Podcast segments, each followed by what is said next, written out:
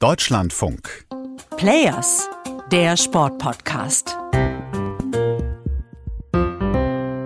Football is not immune to climate change. This is a critical moment. Earlier this year, we published the carbon footprint of the FIFA World Cup 2022 and reconfirmed our joint pledge to make this next major tournament fully carbon neutral. Große Worte sind das von Gianni Infantino, vom FIFA-Präsidenten, auf der COP letztes Jahr in Glasgow, der UN-Klimakonferenz. Diese Fußball-Weltmeisterschaft in Katar soll die erste klimaneutrale Weltmeisterschaft werden. Das ist ja erstmal ein großes Vorhaben und klingt super. Die große Frage ist, wie lässt sich das in der Realität umsetzen und ist diese WM tatsächlich auch so nachhaltig, wie sie auf dem Papier aussieht?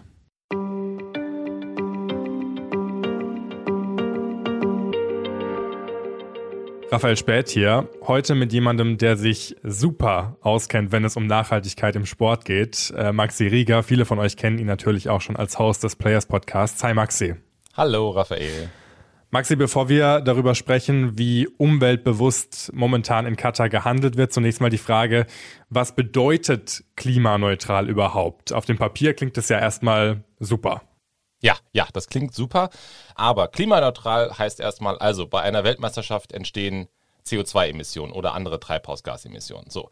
Und als Veranstalter kannst du diese Emissionen ausgleichen, indem du CO2-Zertifikate kaufst. Und zwar von Projekten, die dafür sorgen, dass weniger CO2 in die Atmosphäre gelangt. Oder sogar CO2 aus der Atmosphäre rausholen. Also es ist im Grunde ein Deal, wenn ich oder wenn du CO2 verursachst, dann sorgst du damit, dass du CO2-Zertifikate kaufst, dafür, dass andere Projekte entstehen, die das CO2 wieder aus der Atmosphäre rausholen. Und am Ende ist der Gedanke eben, dass ein Nullsummenspiel entsteht und dadurch ist es eben klimaneutral. Das ist das Versprechen, was die FIFA und Katar gemacht haben. Aha, also das bedeutet, dass man jetzt gar nicht umweltbewusst handelt in Katar, sondern einfach Geld in andere Projekte pumpt, wenn man so sagen will. Das ist jetzt eine gemeine Interpretation der Sache, aber das ist genau einer der Gründe, warum eben auch dieser Begriff klimaneutral immer mehr auch kritisch gesehen wird, weil eben immer Emissionen passieren. Aber eigentlich sagen ja Klimaschützerinnen und Wissenschaftler und alle, die sich mit dem Thema auskennen, wir müssen ja wegkommen davon zu emittieren. Das heißt, eigentlich müsste man daran ansetzen, eben, dass es weniger CO2-Emissionen gibt. Und genau das ist eben bei dieser WM nicht der Fall. Das ist die WM, die den höchsten CO2-Klimafußabdruck haben wird in der Geschichte von Fußball-Weltmeisterschaften. Also nochmal mehr als die WM in Russland und die hatte schon einen relativ großen Fußabdruck. Oh, okay. Also sind die in Katar momentan gar nicht so umweltbewusst unterwegs und fahren nur mit öffentlichen Verkehrsmitteln zum Beispiel? Oder wie sehen die Emissionen da genau aus? Du warst ja selbst auch in Katar und äh, hast ja das vor der WM angeschaut, was da so alles passiert. Genau, also es gibt eine FIFA-Analyse, beziehungsweise eine Analyse, die die FIFA in Auftrag gegeben hat und die von South Pole, das ist eine in der Schweiz ansässige Firma durchgeführt wurde, die eigentlich auch angesehen ist auf dem Gebiet. So, und die ist zu dem Ergebnis gekommen, diese Weltmeisterschaft in Katar verursacht einen CO2-Fußabdruck von 3,6 Megatonnen CO2. So, da kannst du wahrscheinlich mit der Zahl wenig mit anfangen. Konnte ich auch nicht. Ich habe dann mal einen Vergleichswert geguckt. Und es gibt 68 Länder, die pro Jahr weniger CO2 ausstoßen als diese WM innerhalb von dem Zeitraum, äh, in dem sie geplant jetzt umgesetzt wird und nachbereitet wird. Und der größte Faktor von diesen CO2-Emissionen, das ist der Verkehr. Das ist bei den meisten Sportveranstaltungen so, weil zu Sportveranstaltungen natürlich Menschen kommen, gerade zu einer Fußball-WM. Viele Menschen unterwegs bedeutet entweder viele Autofahrten oder im Fall von Katar ganz viele Flüge. Und das ist natürlich ein Klimakiller. So, und deswegen ist das der größte Anteil von den Emissionen. Der deutsche Fanclub war ja zum Beispiel in Dubai und die sind dann immer von Dubai nach Doha geflogen und dann wieder zurück. Aber ich habe auch gelesen oder es gibt auch jetzt in Katar Ansätze zur Nachhaltigkeit, wenn man zum Beispiel mal auf die Stadien schaut. Da gibt es ein Stadion, das heißt Stadium 974, das gebaut wurde aus Schiffscontainern, 974 Schiffscontainern. Dieses Stadion soll dann nach der WM komplett abgebaut werden und einfach in ein anderes Land verfrachtet werden. Das ist ja eigentlich ein kluges Konzept, oder? Ja, ich war auch da in dem Stadium 974 und das ist, also es ist erstmal ein cooles Stadion. Mit den Schiffscontainern da drin, ähm, das hatte so ein äh, industriellen Charme. Also das war vom Design her ganz cool und eben auch die Idee, ne, du baust ein Stadion eben in einem Land, was eigentlich nicht so viele Stadien braucht. Und wenn das Ding durch ist, die Veranstaltung, dann baust du es halt wieder in einem anderen Land auf. Und das war auch etwas, was Katar bei der Bewerbung schon ganz groß gemacht hat als Argument. Und da wollten sie eigentlich, dass das bei viel mehr Stadien passiert. Jetzt ist es über die Zeit so gekommen, dass es nur noch das eine ist, nämlich eben das Stadium 974. Und das Problem ist, selbst zwölf Jahre nach der WM weiß Katar immer noch nicht, wo dieses Stadion hin soll. Denn auch wenn Katar natürlich sagt, wir übernehmen die Kosten, musst du natürlich als Land trotzdem dir erstmal so einen Unterhalt leisten können von so einem Stadion. Und es ist eben auch technisch noch nie probiert worden, tatsächlich so ein Stadion wieder abzubauen und irgendwo wieder aufzubauen. Also da gibt es noch eine ganze Menge Fragezeichen, ob dieses recycelbare Stadion tatsächlich so nachhaltig ist, wie es von den Organisatoren versprochen wird. Ja, und recycelbares Stadion hin und her. Also diese 3,6 Megatonnen CO2, die du vorhin erwähnt hast, die jetzt während dieser WM ausgestoßen werden, das ist ja eigentlich Wahnsinn, dass man dann trotzdem sich so ein grünes Klimaneutral-Siegel einfach verpassen kann und so tun kann, als ob äh, diese WM jetzt auf einmal die umweltfreundlichste aller Zeiten ist. Ja, und vor allen Dingen, man muss da wirklich nochmal ein Fragezeichen an diesen 3,6 Megatonnen machen. Und es gibt eine Analyse von einer NGO, Carbon Market Watch, die hat sich auch angeguckt, wie wurden eigentlich die Emissionen errechnet für die Infrastruktur. Und für die WM wird natürlich ganz viel gebaut. Und was da erstmal nicht mit drin ist, ist die Metro zum Beispiel, also der Bau von der Metro, die Hotels, so das ist alles nicht mit drin. Ja, wir reden nur über WM-Baustellen und das sind eben größtenteils die Stadien. So, und jetzt eine kleine Rechenaufgabe für dich. Ja, also wir haben acht Stadien. Oh Gott. Wir haben das Khalifa International, ja, das ist umfangreich renoviert. Okay, lassen wir mal außen vor. Stadium 974 haben wir gerade drüber gesprochen, soll abgebaut werden. Und dann haben wir noch sechs neue Stadien, die dauerhaft stehen bleiben sollen. So. Das Stadium 974 hat mehr als 400 Kilotonnen CO2 verursacht. Und die sechs Neubauten, alle zusammen, sollen nur 200 Kilotonnen CO2 verursacht haben. What? Und du merkst, da passt eigentlich was nicht zusammen, oder? Haben die sich die Zahlen zusammengewürfelt oder wie lässt sich das erklären? Genau, also da stimmt was nicht. Ne? Wenn sechs neue Stadien nur die Hälfte von dem CO2-Fußabdruck verursachen wie ein einziges Stadion, dann muss man da mal genau hingucken. So, das haben die Menschen von Carbon Market Watch gemacht. Diese sechs neuen Stadien, die bleiben ja stehen. Und die FIFA und Qatar rechnen damit, dass die 60 Jahre lang stehen bleiben. Jetzt werden diese Stadien ja aber nur für 70 Tage für FIFA-Events genutzt. Das heißt, die FIFA übernimmt auch nur diesen kleinen Anteil, 70 Tage von 60 Jahren.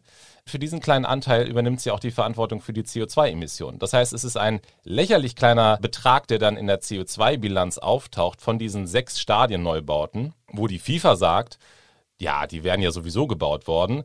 Wo ich aber gegenhalten würde, nein, sie wären nicht gebaut worden. Und darüber hatte ich dann auch einen kleinen Diskurs mit einer Nachhaltigkeitsbeauftragten, nämlich mit Talar Safsuvaroglu. Die habe ich vor Ort dann getroffen im Stadium 974.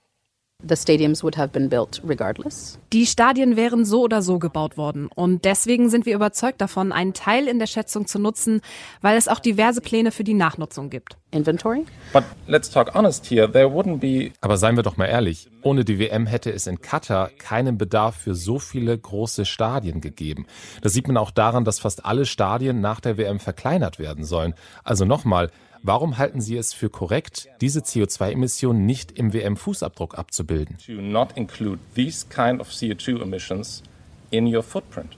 Because there are so many legacy uses for our stadiums. Weil es so viele Pläne für die Nachnutzung für die Stadien gibt. Sie sind nicht nur für die WM gebaut worden. Deswegen denke ich, dass es nicht fair wäre, wenn wir die ganze Verantwortung dafür tragen müssten, wenn es schon so viele Pläne gibt. Und da ist jetzt nochmal ein Wort gefallen, nämlich das Wort Nachnutzung. Und beim Stadium 974 ist es klar, es soll wieder woanders aufgebaut werden. Beim Khalifa International Stadium ist es klar, das ist das Nationalstadion. Aber bei vielen anderen Stadien ist es eben auch noch gar nicht klar, was da jetzt genau passiert. Also das Finalstadion zum Beispiel. Als ich da war, hat mir der Projektmanager gesagt, naja, vielleicht entstehen hier Lebensmittelläden oder Arztpraxen oder eine Schule, wo ich so denke, das kann man halt auch alles deutlich effektiver bauen als in einem 80.000 fassenden Stadion. Also auch da ganz viele Fragezeichen. Aber trotzdem, vielleicht muss man mal auf der anderen Seite auch sagen, diese Emissionen, auch wenn der ökologische Fußabdruck wahrscheinlich noch wachsen wird, die müssen ja auch erstmal ausgeglichen werden. Also die FIFA hat sich ja schon dazu verpflichtet, durch dieses Klimaneutral-Siegel in Projekte zu investieren, die ja zumindest den Umweltschutz vorantreiben. Also zumindest das ist ja mal eine gute Sache, oder? Sie hätten ja auch einfach sagen können, nee, wir ignorieren das Thema einfach komplett. Genau, also theoretisch ist das etwas Gutes. Praktisch ist dann wieder die Frage, wie genau läuft das ab? Und da stellen sich dann die nächsten Probleme. Es gibt internationale Standards, die sind anerkannt. Es gibt zum Beispiel den Goldstandard, der eben zertifiziert, sind solche Projekte wirklich klimaschützend. Ja, also nehmen die wirklich CO2 aus der Atmosphäre raus oder sorgen sie dafür, dass CO2 eingespart wird? Das ist ja eine ganz entscheidende Frage. Katar hat aber jetzt einen eigenen Standard entwickelt. Das ist der Global Carbon Council. Und die FIFA hat sich verpflichtet oder hat versprochen, die Hälfte von den 3,6 Megatonnen CO2 über dieses Programm auszugleichen. Bis jetzt gibt es aber erst sechs Projekte, die dort zertifiziert worden sind. Und das sind zum Beispiel Windkraftanlagen in Serbien oder ein Wasserwerk in der Türkei. Und das sind alles Projekte, die bei anderen Anbietern gar nicht mehr zertifiziert werden, weil man inzwischen davon ausgeht, dass solche Kraftwerke sich selbst tragen. Also wenn du jetzt ein Kraftwerk bauen würdest für Windkraft in Serbien, dann könntest du das machen und du würdest davon wahrscheinlich einen Gewinn haben, weil diese Energie inzwischen so gut etabliert ist und auch so nachgefragt ist, dass du damit ein profitables Geschäft machen würdest. Du brauchst also kein extra Geld, um dieses Projekt zu machen, aber genau das sind ja Klimazertifikate. Und deswegen gibt es eigentlich Standards, die sagen, nee, solche Projekte machen wir nicht mehr, aber dieser katarische Standard, der nimmt diese Projekte eben noch mit auf. Und das sorgt eben dafür, dass Geld in Projekte reingepumpt wird, die das Geld eigentlich gar nicht bräuchten. Und das ist dann wiederum hochproblematisch und es ist leider auch so, als wir vor Ort waren, haben wir die Nachhaltigkeitsbeauftragte, haben wir auch danach gefragt und sie kam dann doch ordentlich ins Schwimmen, weil sie ja selbst nicht so ganz, also sie hat das natürlich verteidigt, aber im Grunde ist eben klar, die Projekte, in die das geht, die brauchen das Geld eigentlich nicht. Ich frage mich so ein bisschen abschließend, ist es überhaupt möglich, Großveranstaltungen wie eine Fußball-Weltmeisterschaft in irgendeiner Art und Weise nachhaltig zu gestalten. Also ist es irgendwie möglich? Die nächste WM findet jetzt in den USA, Kanada und Mexiko statt. Das ist ja auch nochmal eine riesengroße Weltmeisterschaft. Das ist eine Katastrophe. Ja. Das ist eine Katastrophe. Es ist wirklich, rein ökologisch gesehen, ist das wirklich eine Katastrophe, weil da die Reisewege eben sehr lang sind, auch wenn die FIFA schon angekündigt hat, dass sie natürlich regionalisieren möchte. Aber natürlich werden da wieder riesige Distanzen zurückgelegt werden müssen. Und es ist tatsächlich auf so einer Ebene schwer, ein solches Event nachhaltig zu gestalten. Wenn man so etwas gestaltet, muss man eigentlich darauf achten, dass eben die Wege kurz sind, sodass die Reisezeiten möglichst gering sind oder dass die Reisen eben mit Zug absolviert werden können im besten Fall. Man kommt nicht umhin, es werden Emissionen entstehen. So. Und man muss natürlich alles dafür tun, dass möglichst wenige Emissionen entstehen und diese Emissionen, die trotzdem noch entstehen, die muss man dann halt auch vernünftig ausgleichen, um sich dann wirklich dieses klimaneutral Label selber geben zu können. So und das könnte die FIFA auch immer noch tun. Sie könnte ja auch sagen, all die CO2-Emissionen, die wir verursacht haben, gleichen wir über Anbieter aus, die tatsächlich gute, zertifizierte Klimaprojekte unterstützen. Offenbar ist das nicht der Fall, offenbar ist das nicht der Plan. Und der Grund ist einerseits, dass man wahrscheinlich auch den katarischen Gastgebern eben nicht auf die Füße treten möchte, sondern bei diesem katarischen Programm das kaufen möchte. Und ein anderer Grund ist, die Zertifikate, die die FIFA da kauft, sind einfach günstiger als die, die bei international wirklich anerkannten Standards gekauft werden. Also es ist für die FIFA auch einfach günstiger, den Weg zu gehen.